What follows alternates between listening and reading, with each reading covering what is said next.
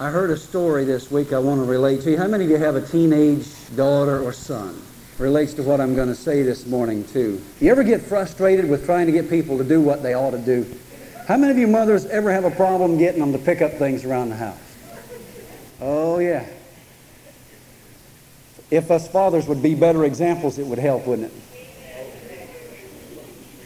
Seems this mother of a teenager had reached her limit and she decided she would try something to motivate this young fella to do what he ought to do and pick up his room. And so she said to him, Every time I have to pick up something in your room, I'm going to charge you 25 cents. So at the end of a week, she put a bill on his pillow for $1.75. So next day she went in his room and there on the pillow was $1.75 and a note.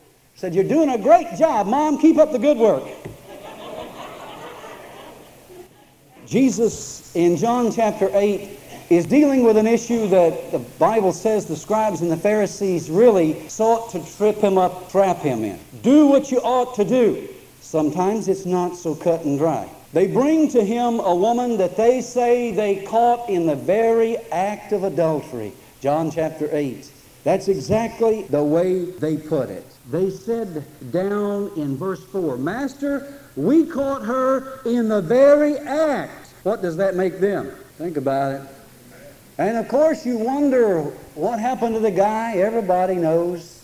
We all ask the same question because we know the Word. The Word says in Leviticus chapter 20 and verse 10 that both parties are to be put to death, not just one. Caught her in the very act of adultery. Now it said adultery, so one of the parties was married, right? One of the parties had to be married. Was it the man or was it this woman? One wonders. One wonders how that they caught her, how they found this out, who caught her.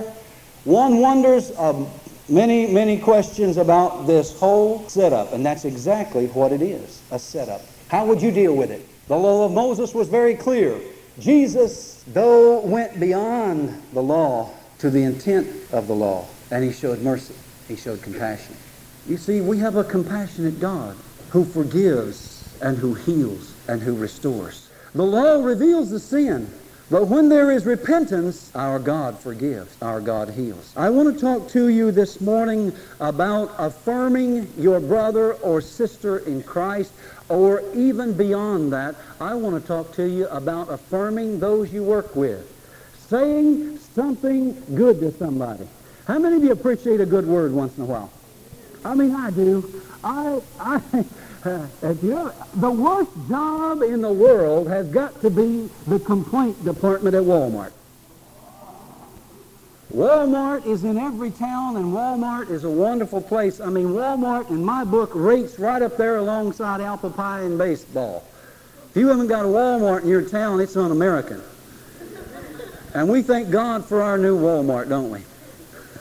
They brought her to Jesus and they threw her right down in front of him. Jesus was in the, according to the Bible, he was in the temple teaching. It's like some of you brought an issue to the floor of this assembly right here and right now.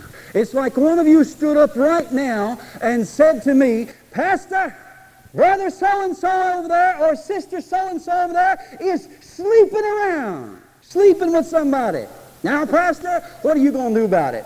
How would the rest of you feel? You would feel like, couldn't they have dealt with that in private? Shouldn't that have been dealt with in private? Why has that been dragged out here in front of everybody? But that's exactly what they did. Jesus stopped his teaching, and the Bible says down there in verse number six, Jesus stooped down and with his finger wrote on the ground as though he heard them not. Now, you note in your Bible the words, as though he heard them not, are in italics. You understand? That was supplied by the translators to complete the thought. Either way, what it suggests is that Jesus did not even acknowledge them. He just stopped teaching and he just stooped down and began to write with his finger.